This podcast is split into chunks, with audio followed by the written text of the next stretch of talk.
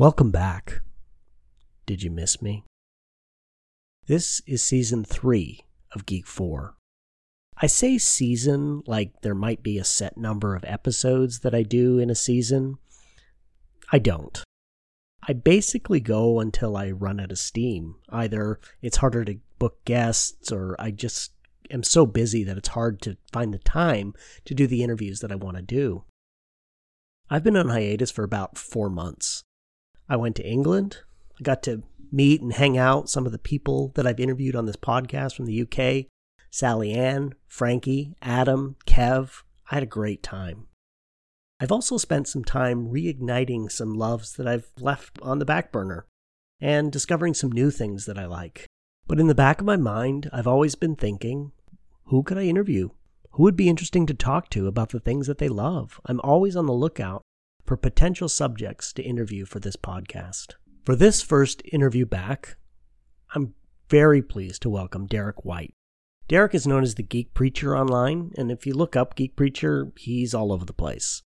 He's a United Methodist minister, and he's been ministering to the nerd and geek communities since about 2007. Derek was recently featured on a documentary called Satanic Panic. It's running on Tubi in this in the US. Derek's a huge gaming fan.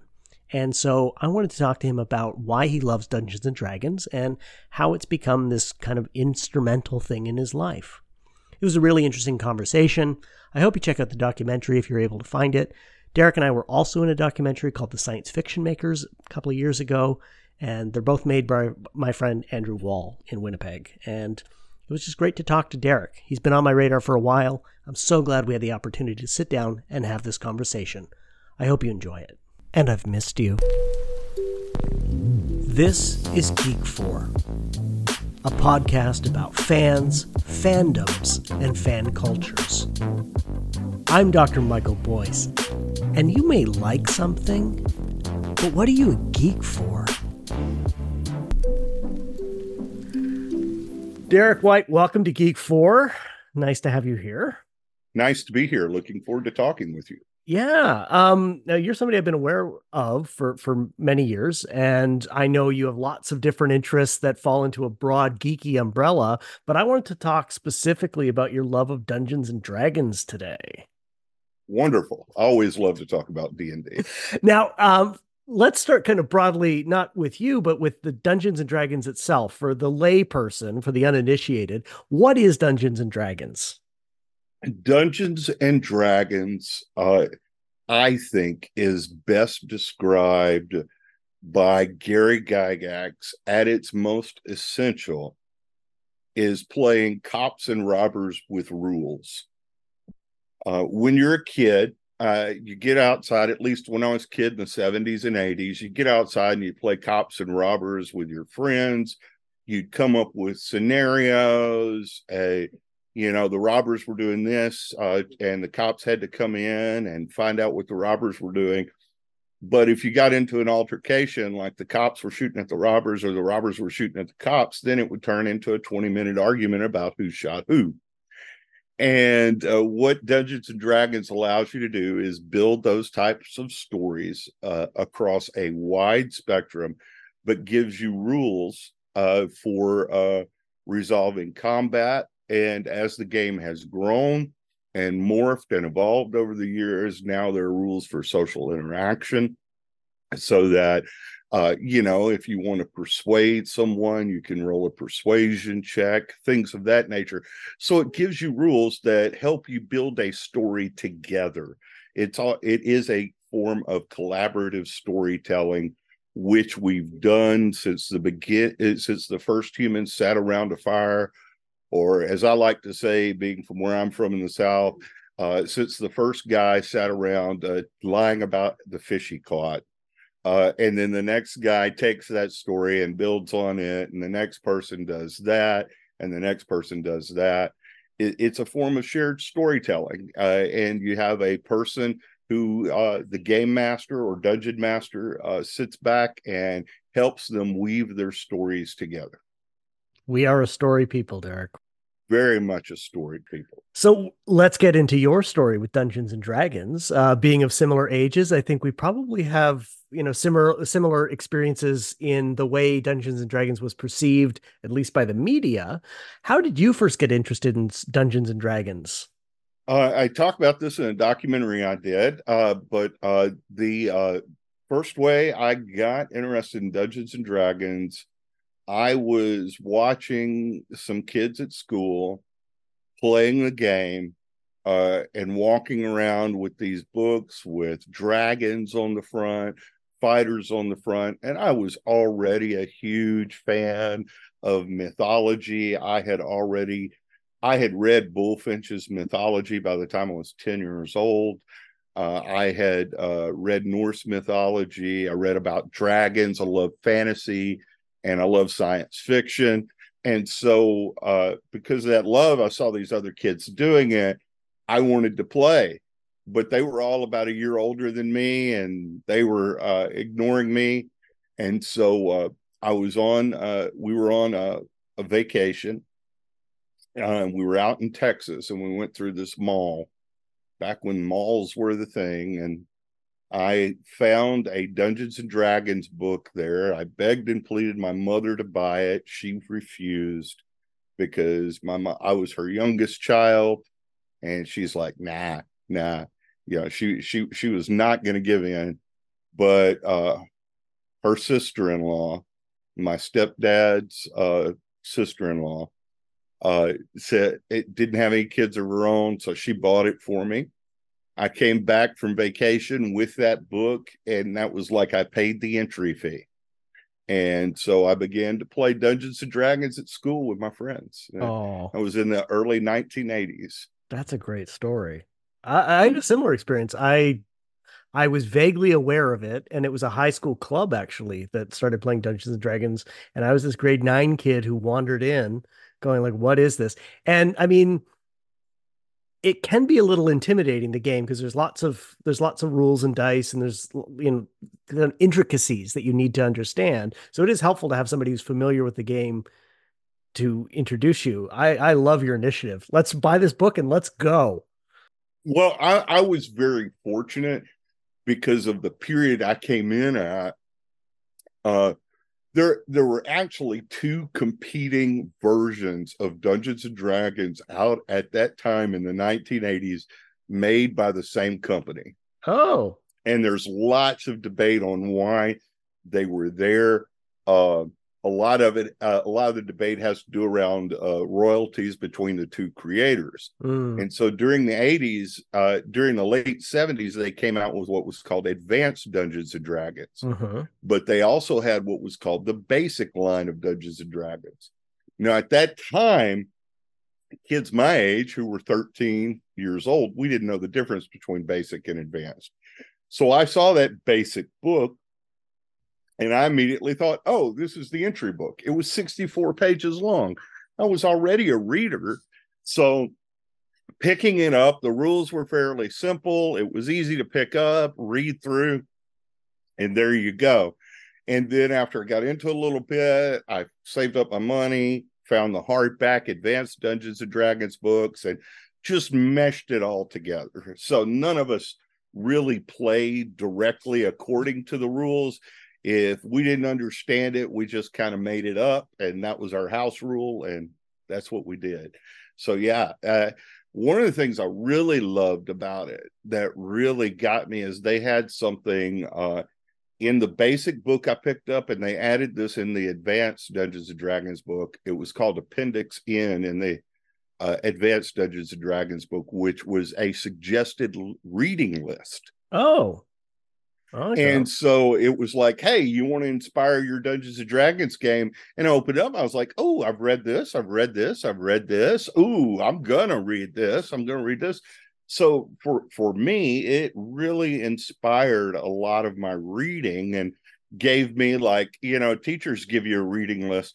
And so it was funny because I remember uh, my teachers growing up in the South. I grew up in Northeast Louisiana uh, my teachers loved it when the D&D guys would do a book report because it would always be on one of these types of books that we'd seen in the suggested reading list while the other kids are doing yeah, I remember one teacher getting up and saying, I don't want any book reports on where the red fern grows or this or that, because uh, from from you boys, because all you boys are doing that. And yeah. me and my friends are like, nah. Here, I'm going to read this 900 page fantasy novel. Yeah, yeah. We're doing The Hobbit. Uh, we're going to do it on the Return of the King. You know, uh, this is it. Uh, I'm going to pull out some Isaac Asimov. I'm going to do my book report on Foundation. You oh, know, little Ray Bradbury.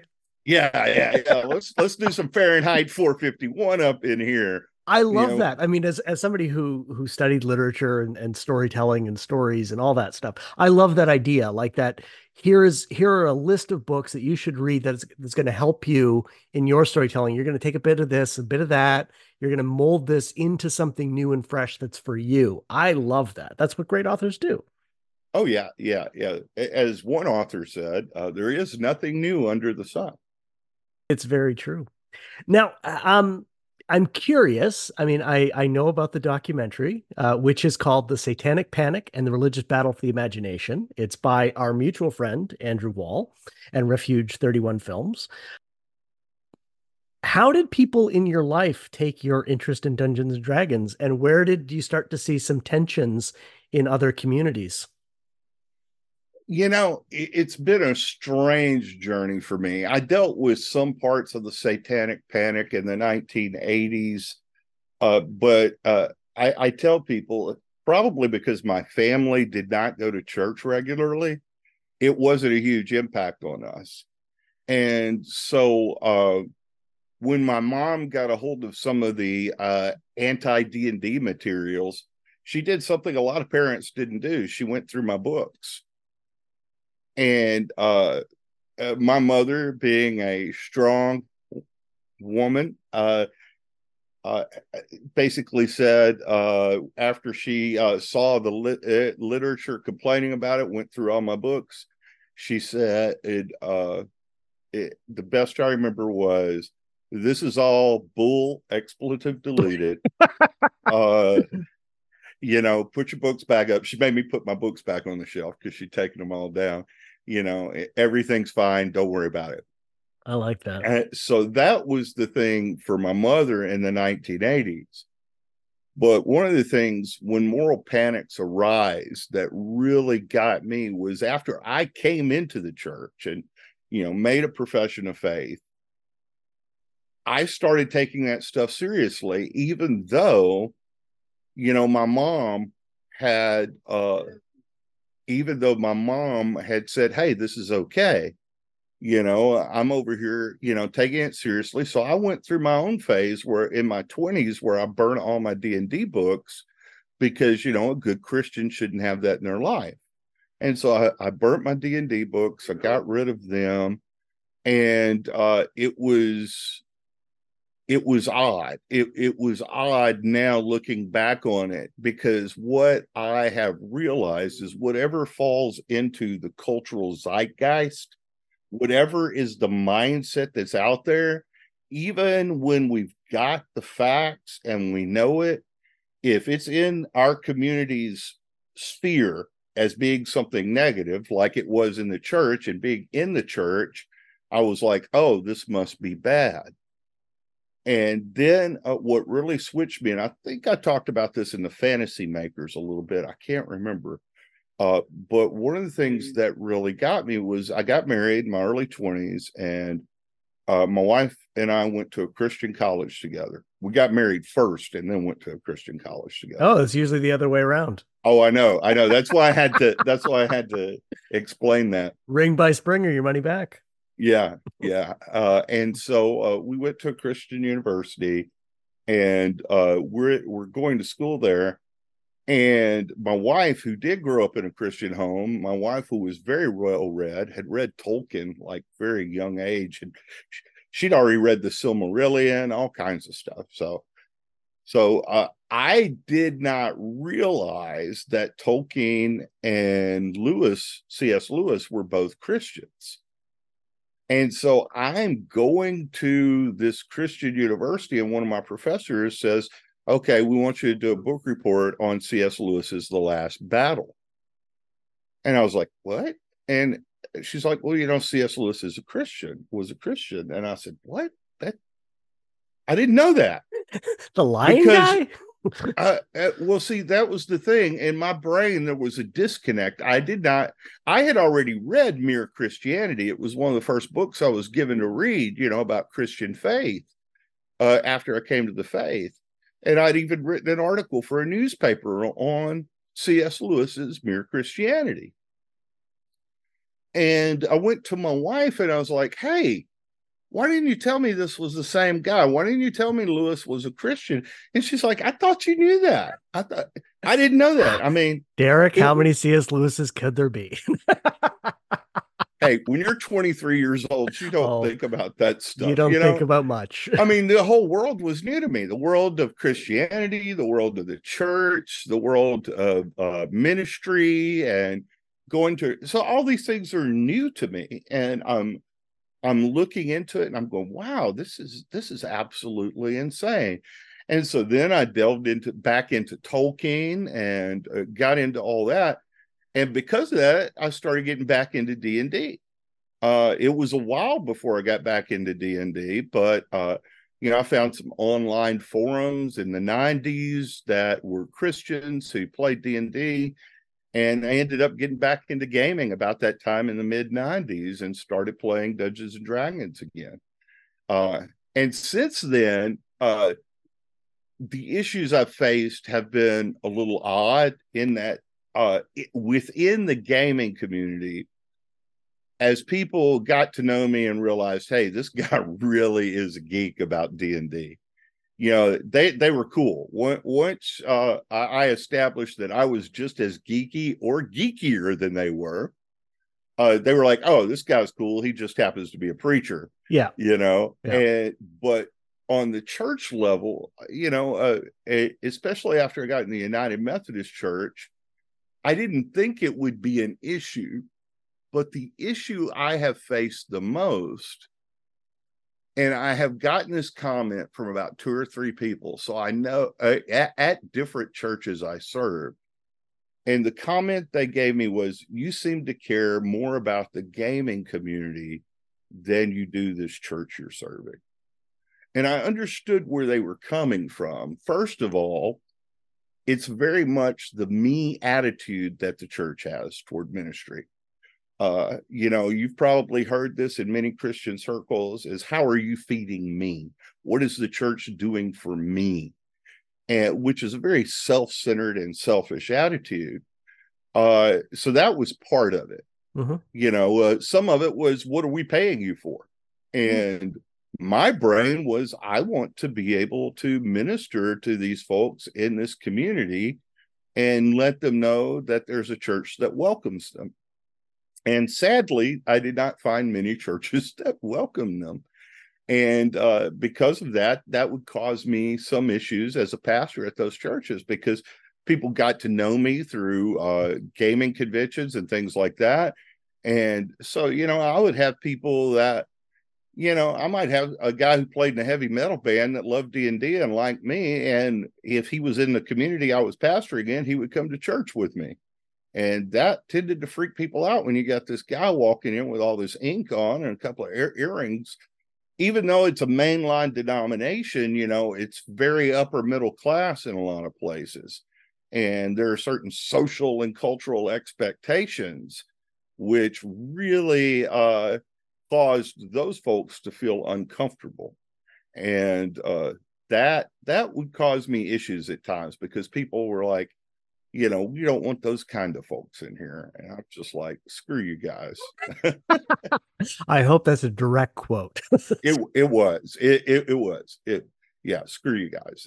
I I have said that. I wonder, like having grown up in the 80s and uh, I grew up through the Satanic Panic too. Like, I mean, it was Dungeons and Dragons, like the heavy metal music, and it was really terrifying that the like there was this conspiracy of Satanists, and it was beyond the Christian circles because there were definitely mainstream news stories oh, yeah. about this. There were mainstream stories about it, but Christian that came out mm-hmm. first. but Christians, especially during the 80s and at the height of telev- televangelism, they jumped Yeah. in on it. One man. might say exploited. Oh, I definitely think there were many out there that were exploiting it. And, and we go into, we touch on that exploitation in the documentary, um, which is just, uh, it, it they definitely exploited it. And I think they exploited some of the kids who played D&D. Interested listeners at home, look up Mike Warnke. Oh God, yes. Or just look up Pat Oh, Robertson. Pat Robertson. Yeah, no. But again, it's this Yeah. like it's this thing that people are doing. It's story based, so there's a little bit of. Uh, I was like, it was the drama kids who really like D and D in my school, like because you get to be whatever character you were playing, and this idea that somehow you were going to like channel Satan because you were doing it, like just insane stuff. But people believed it, and I feel like that in some circles there's still this residual thing that continues on. Like we're still sus- suspect of people who play Dungeons and Dragons. You you indicated you still get a little bit of that now.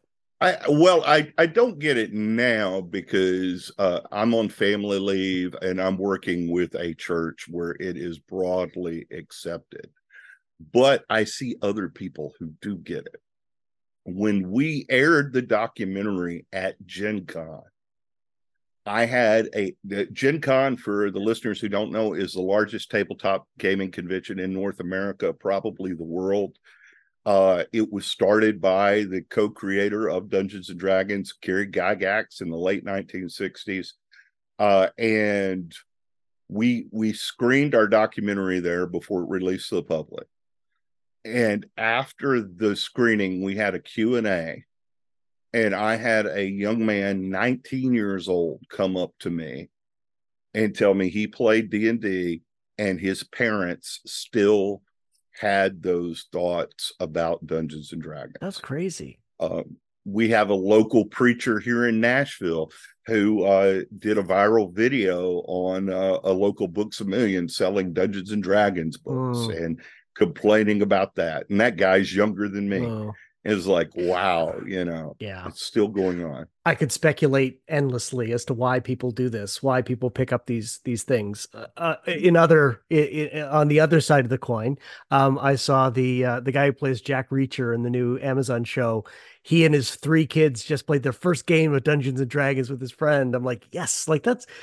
Yeah, Yeah. it's it's it's such a great game, and if you can find a community that that are willing to play with, like, play. Yeah. Yeah, it's great. I mean, I see people like Joe Manganiello, who's an actor. Uh, Joe's a friend of mine. He plays D and D. Paul Wight, Mhm. uh, Joe Manganiello's. I would call him a D and D evangelist uh, because he really he does that. Does a lot of fundraising. Uses D and D to raise money for charity and for kids in hospitals. Uh, Paul Wight, who uh, those of you who ever watched uh, wrestling at WWE, Paul Wight, uh, it, it was known as the Big Show. Very large man. Very large man. He comes to one of the conventions I go to, uh, and he plays D and D.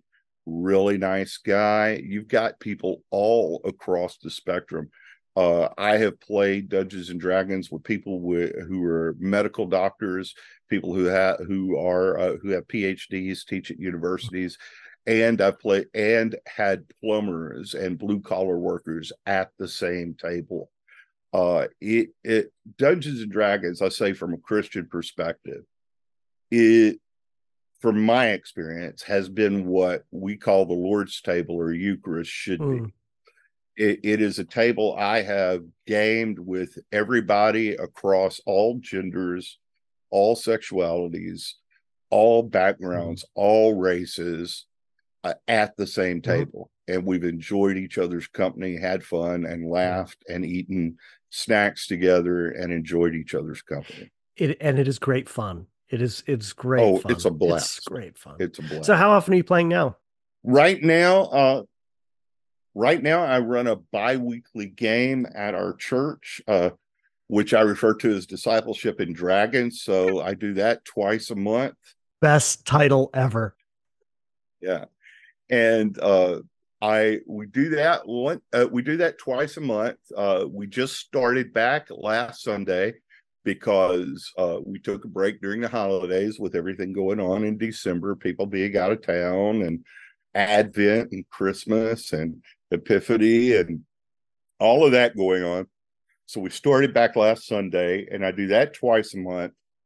And then uh, I am the chaplain for the Gary Con Gaming Convention, and part of what I do as a chaplain there is I run games, I hold memorial services, I've done weddings, baptisms, all the things normal chaplains do. And so at those conventions, I will usually run anywhere from four to 12 hours of D&D, depending on what other responsibilities I have. This year will be more hours of it because this year's the 50th anniversary of the game. And so uh, I will be running more of those. Uh, and I also run other tabletop role playing games like Call of Cthulhu, which is another tabletop role playing game. Uh, and uh, hopefully in April, I'll be at what's called Chaosium Con, which is the company that publishes Call of Cthulhu. And uh, at, at Chaosium Con, I get to play more than run, which is nice. Uh, and uh, I enjoyed that last year. And then when I'm at Origins, uh, I uh, which is another gaming convention. I will usually run one to two games there, either Dungeons and Dragons or Call of Cthulhu, and then I. So over the course of the year, I'm running all kinds of games, and then I do some online games as well. So nice. So uh, there, there's never telling how much I'm doing in in that space. People who who may be interested in trying to learn how to play Dungeons and Dragons, how would you recommend they start? Uh, well, there are a couple of things out there. Uh, there is a box set that was put out very similar to the box sets we picked up in the 80s. I, I know they've come out with a new adventure.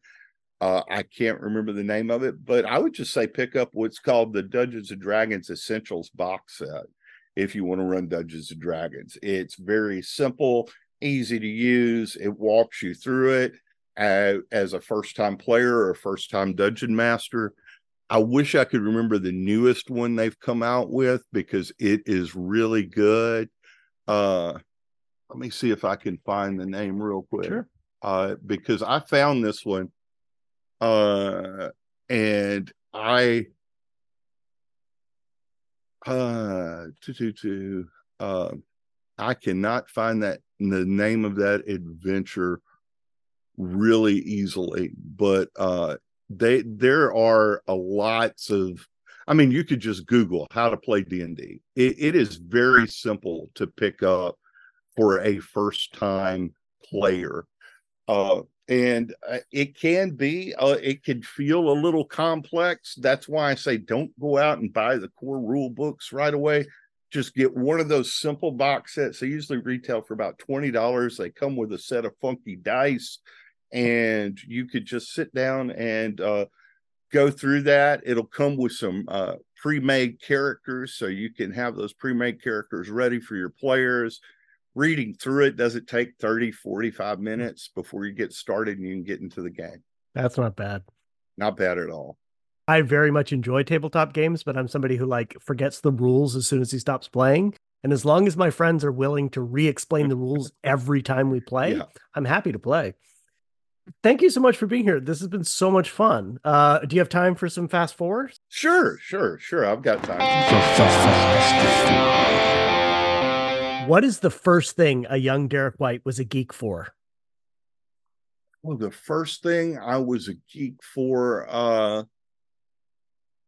I it was probably Sherlock Holmes. I remember I like reading Sherlock Holmes probably when I was eight or nine years old and shortly after that, I read A Wrinkle in Time.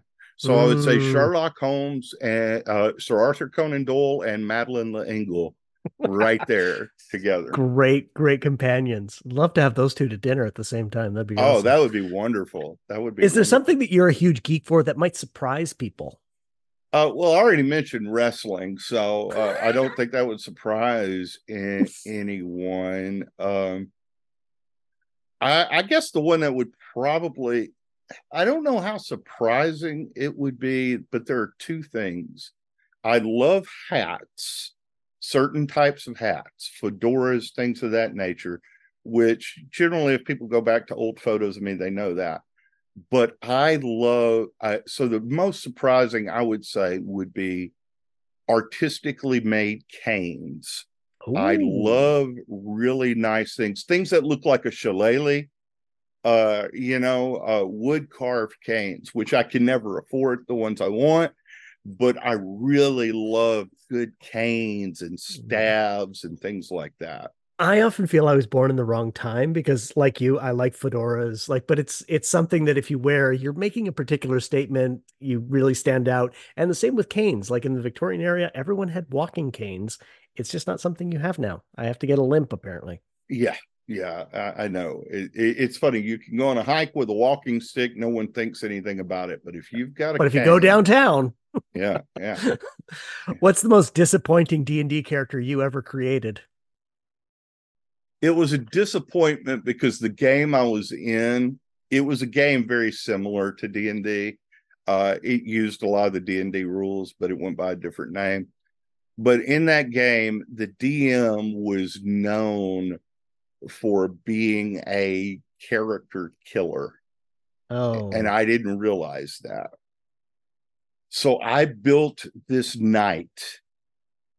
I wrote up a great backstory for this knight and a, a human knight. And I gave him his own, I gave him a code, all of this, wrote out a knight's code, all of that, found stuff online, gave it all to the DM and by the second session, that knight was trounced to death by a woolly mammoth. So the next character I rolled up for that game, I named him Nonami, the gnome. No name, the gnome. Because You're I'm like, I did all I'm this gonna be work. a jerk right back. yeah, I did all this work and you just killed my character off. The oh. heck with you. Oh. And so I had to roll up a new character, and it was called Nonami the Gnome. And he didn't get it until he really looked at how I spelt the name mm-hmm. and broke it into two words N O N A M E E. Because I did not expect that character to live long. And that character actually lived. Of course he did. Uh, yeah. yeah. And, and so so it went from a total disappointment to this character I just said to heck with it. and that one lived and lived and lived. Choose your dungeon masters well, kids. Yes, definitely. What is the geekiest thing you own? And Derek, you can define geeky however you choose. Uh, well, I it would be uh, my first edition uh, Dungeons and Dragons Dungeon Master Guide signed by Gary Gygax. Oh, that's who nice. signed it for me at his last Gen Con before he passed away. Oh, that's that's nice. That's, that's probably nice. the geek. And then the next geekiest thing I own is uh, one of the early Little Brown books from the 1970s that was say signed for me by Dave Arneson, the other oh. co-creator of Dungeons and Dragons. Oh, I like that. I like that. Where can people find you on social media and support what you're doing? Uh, the easiest way to support this work because uh, everything I do is uh, supported by either my wife or my Patreon supporters. You can find me on patreon.com at patreon.com forward slash the geek preacher. You can find me on uh, Facebook. Uh, look for my uh, the geek preacher page. You can find me on TikTok where I do videos where I talk about gaming history. I talk about faith and its connection to gaming. Uh, you can find me as at the Geek Preacher there. Uh, Instagram, anywhere, just Google the Geek Preacher and you will probably find me fairly easily. I will put a bunch of links in the show notes and people can find you and and the documentary. Where can people find the film? Uh the Satanic Panic and the Battle for the Religious Imagination is streaming the same place the Science Fiction Makers is streaming on Tubi TV and Tubi TV is free, so you do not have to pay for it. Uh, it's like really old school, and then it's paid for by ads, so you do have to watch a few commercials, uh, but it is definitely worth it. Uh, I loved it. It was a blast doing it. Thank you so much for being here. This has been wonderful. Thank you, Michael. It's been a pleasure. Thank you for joining me at Geek 4. If you like what I'm doing, consider ways you could support. You can subscribe to the show on your podcatcher of choice and maybe leave a five star review. Those really help with the algorithms. Go to michaelwboyce.com slash geek4 to find all our social media links. There's a few of them now. And give us a follow. And maybe buy me a coffee. Join us next time when we learn what someone else is a geek for. This is my first interview back in probably like four months. Like I Oh wow. just taking a sabbatical. Yeah. So I hope I remember how to do everything. I am recording, so that's a step in the right direction. there you go.